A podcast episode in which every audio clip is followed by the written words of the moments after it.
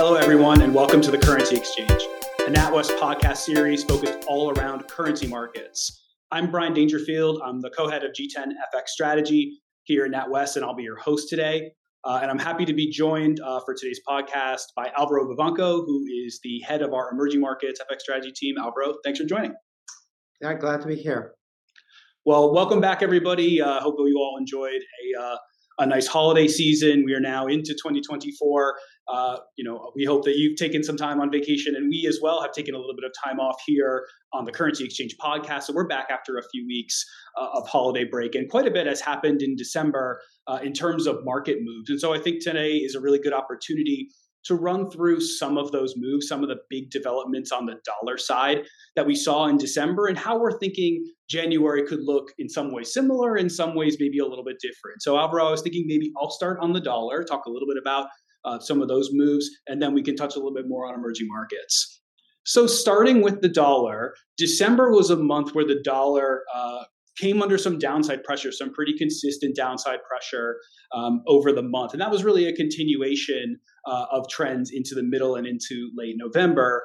And so we saw pretty consistent dollar weakness, which was a big divergence from what we saw over a lot of the summer and early autumn when the dollar was rising uh, pretty sharply. And so, what are some of the drivers of that move? Why was the dollar weakening? The biggest difference uh, we saw was a change in tone and a change in market pricing for the Federal Reserve. Now, the Federal Reserve had been in a very hawkish stance, and the data had really been supporting that all through the summer, this dollar exceptionalism period. Very strong data, very hawkish Fed, the data really pushing the Fed in that hawkish direction and supporting the dollar. What we have seen since then is a real change in the backdrop from the inflation front, even though the growth front has remained pretty solid I think it's fair to say that over the last couple of months on the activity side, you've seen perhaps some weakening along the edges of the economy, maybe some moderation in, in, in activity data, not necessarily a big slowdown. But what you have seen is some real signs of progress on the inflation front. If you look at not just the month on month indicators on the core PCE deflator, for example, the Fed's preferred core inflation measure, but if you also look at short term aggregates, you know, three and six month annualized, short term inflation, the type of inflation short term indicators the Fed has really closely been watching, we finally started to see some real progress on lower inflation. And that lower inflation has been coming perhaps a bit sooner than the market had been expecting. And just as importantly, really without the big slowdown in growth that I think some had feared might be needed in order to get that inflation slowdown. And so that has allowed the Fed to change the way it's talking about its uh, its its monetary policy cycle for the last for the previous couple of months really before the November and December meetings the Fed was very much in the camp of we may need to do more we need to be cautious about the possibility of needing to hike more those better inflation numbers have given the Fed a lot more confidence. They sound a lot more confident that their hiking cycle is well and truly over. That's been the biggest game changer for the dollar. That as the market has internalized the Fed's message that they're probably done hiking at this point, the market has very quickly moved to pricing the next move from the Fed as an interest rate cut. And they've actually moved a lot faster than certainly I expected in this direction. So, just for context, now the market is pricing in uh, over a 75% chance of a 25 base point interest rate cut by the Fed at their March 2024 meeting um, which is uh, you know compared to a few months ago when the market was pricing effectively no easing by the Fed, uh, you know, for much of uh, 2024. And so that's a pretty big change. And what we saw throughout the months of November, December was a big rally in the US rates market and global rates. And with it, the dollar came under some downside pressure. I think adding to that downside pressure that we had seen in the dollar was seasonal trends that do tend to be pretty negative for the dollar. If you follow the stock market at all, you may have heard you know the Santa Claus rally, this idea that December tends to be a pretty strong month for cyclically and growth linked assets. And as a result, not as good for safe havens, traditional safe havens, among which the dollar is certainly included. If you look back at the last 20 years or so, the dollar does seasonally tend to have its worst month of the year in December. It happens to also be a liquidity a low liquidity environment as well. And so when a big trending move is taking place and there's relatively low liquidity there may just not be the momentum and the market depth in order to really lean against that move. And so when we saw the market trending in this sort of more bullish rate direction, with it taking some of that rate pressure off the dollar, weakening the dollar, uh, I think the liquidity, prop, the relatively low liquidity, probably added to that move. So, from a seasonal perspective, the dollar does tend to weaken in December, and that really did continue. And I think that sets us up for where we are as we head into 2024. The dollar has actually found a little bit of footing here in a number of cases in these first couple of days of the year. Um, and I think that reflects a number of factors. The most obvious one being the change of the seasonality factors, that just as December tends to be a historically very poor month for dollar performance, January tends to be a much better month for dollar performance as we look back historically. And I think a part of that is simply the the fact that December tends to be so weak and you do uh, you come off a weak seasonal period that allows for some consolidation in uh, in these moves. I think also a part of it as well is that if liquidity was playing a role in in the in the in the uh, the strength of the move, the fact that there wasn't a lot of liquidity and market depth to necessarily stand in the way of the move. Now that the market is you know fully back from this lower liquidity this holiday period, there's maybe a bit more appetite to maybe if you were uh, in these positions, riding these positions to the end of the year, uh, maybe take some profit or maybe pull back a bit. A third important one is the evolution of the data and we're heading into a pretty important period for data. Now, as we record on Thursday, uh, uh, January 4th, we're still waiting on that non farm payroll on Friday. That'll be out by the time you listen to this. We are heading into an important period for activity data. And as I mentioned at the outset, you've seen a big improvement in inflation that's allowed for the markets to take a fairly aggressive stance on Fed easing uh, without necessarily a big turn lower in the data. Um, that may be more consistent with a with a pretty consistent and rapidly occurring uh, Fed interest rates uh, interest rate cutting cycle. So all of this together leaves us wondering if maybe the dollar move we saw during December had moved a bit too far too fast. Um, simply because you know the the change in the Fed, the the evolution of the Fed tightening cycle being priced in the market very quickly moved towards an easing cycle. I think that move was probably heightened by the fact that we were in a low liquidity, uh, seasonally weak environment for the dollar. So we wonder as we come into the beginning of January, where seasonals tend to be a little bit stronger, whether or not the market has maybe internalized uh, this Fed easing cycle perhaps a bit too far too fast. I should mention here that our outlook for the year 2024 is certainly in line. It's much closer, and in fact, more dovish than what the market is currently pricing for the Fed. So I don't think this is a move necessarily in the wrong direction. We just wonder if it's maybe extended a bit too far too fast, where the market has moved very, very quickly in this dovish direction as the inflation data have slowed. Maybe the growth data haven't gone with it. So that's our backdrop for the dollar at the moment, thinking that this move we have seen certainly came earlier than we expected. We were actually thinking the dollar might be more supported uh, heading into the actual start of the Fed easing cycle.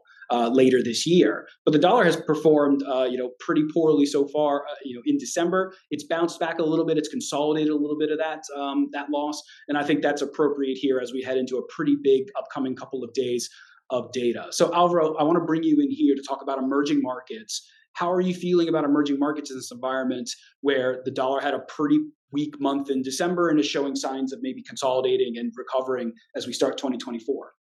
Yeah, it's been super interesting, right? Because December should have been a great month for emerging markets for all the reasons that you mentioned. The big concern was, you know, that the Fed wasn't done with with the hike, that maybe there was going to be a delay into moving to an easing cycle, and that has been exactly reverse. So you look at equity performance, especially in the US, had been very, very uh, strong during December. Everything seemed to suggest that global financial conditions are easing, and that should have been very, very positive for, for emerging markets, given that they provide, first of all, they're supposed to be cyclical currencies, right? They're supposed to be high beta assets. And second, that the carry is still still high. It has decreased a lot over the last few months, but it still provides obviously you know an uptick compared to to the dollar. And what we saw, especially in the second half of December, but even if you take the month as a whole, is that EM has been a, a huge disappointment, right? I think that's a fair way of of characterizing it. Um, the, the ones that have actually performed are very idiosyncratic stories, mostly in Asia, but EM as a whole, and especially the high carry cyclical stories that should have been the preferred vehicles to express this more positive external environment actually, you know, basically not perform or uh, weaker against against the dollar. So I think that, you know, uh, it's something that we have been talking uh, for a few few months, but I think it's right to kind of reassess what's going on with with EM. That is not simply a reflection of the dollar. And I think the first thing that this price action is telling us is that a lot of people already are long emerging markets and they have been long for a long time. It was a fantastic trade for periods of time last year, and now they're reassessing that. Uh, so the positioning is it's already there. And second, to, to, the point of you know the Fed is moving towards easing.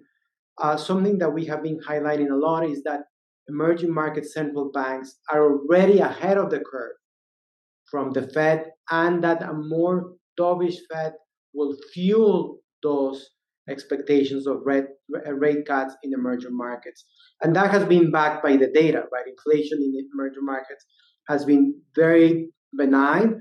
The few prints that we have for December have actually been very, very positive, and we are approaching levels that are consistent with long-term averages for, for emerging markets at a time when, when policy rates are still very, very high. Right? So if you look at real policy rates, there's still a lot of room for central banks to, to cut, and we think that that's likely to happen over the next few months. So again, that carry differential that's still very positive, and some people point as a reason to be long EM is certainly decreased significantly, and we think that's heading in, in that direction. So that's why you know we continue to be a little bit more cautious, more selective in, in emerging markets. Uh, you know, as, as you said, especially as we move into a new season.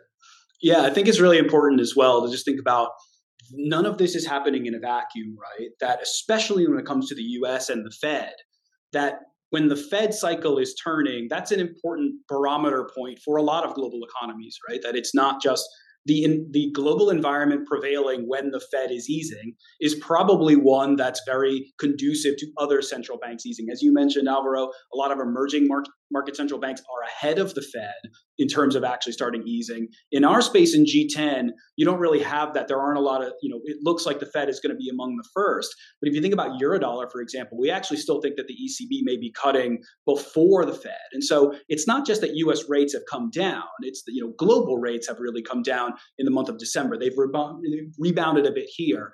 But I think that's a really important context that none of this is happening in a vacuum, that we have these lower rates in the US, this lower inflation in the US, it's taking some of the pressure off the dollar.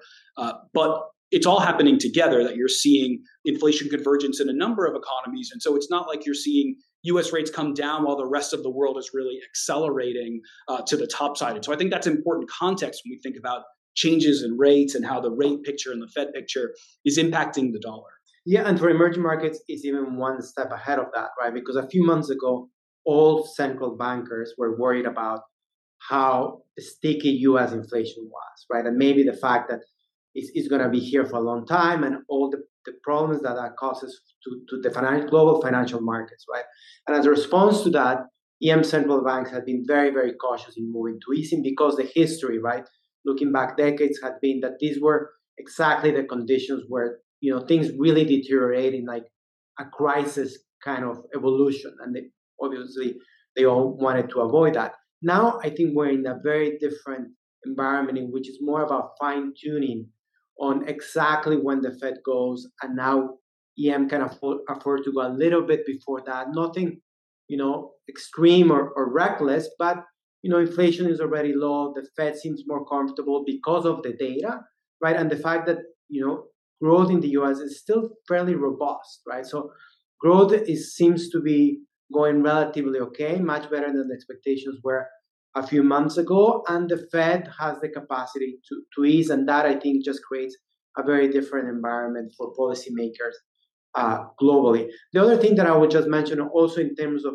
of the trade flows, and in some cases, the bond inflows into emerging markets, the picture is more mixed. We have seen some places that uh, trade balances, for instance, have improved, which is, is positive. So it's not to say that we are overly negative and you know just short EM across the board. But again, I think more and more it will be about the pacing of central bank moves and, and carry and just risk sentiment um, as we move into the next few few weeks. Something that I wanted to to to ask you, Brian, before we close is, is about Japan. Obviously, you know, big moves over the last couple of sessions. We had very specific events, right? And so I was hoping that you can comment on that. Yeah, absolutely. So um, just to put the the moves in uh, in the yen in context, in December among G10 currency spot performance, uh, yen was actually the second best performer in the G10 behind only uh, uh, behind only the Norwegian currency in terms of uh, spot outperformance.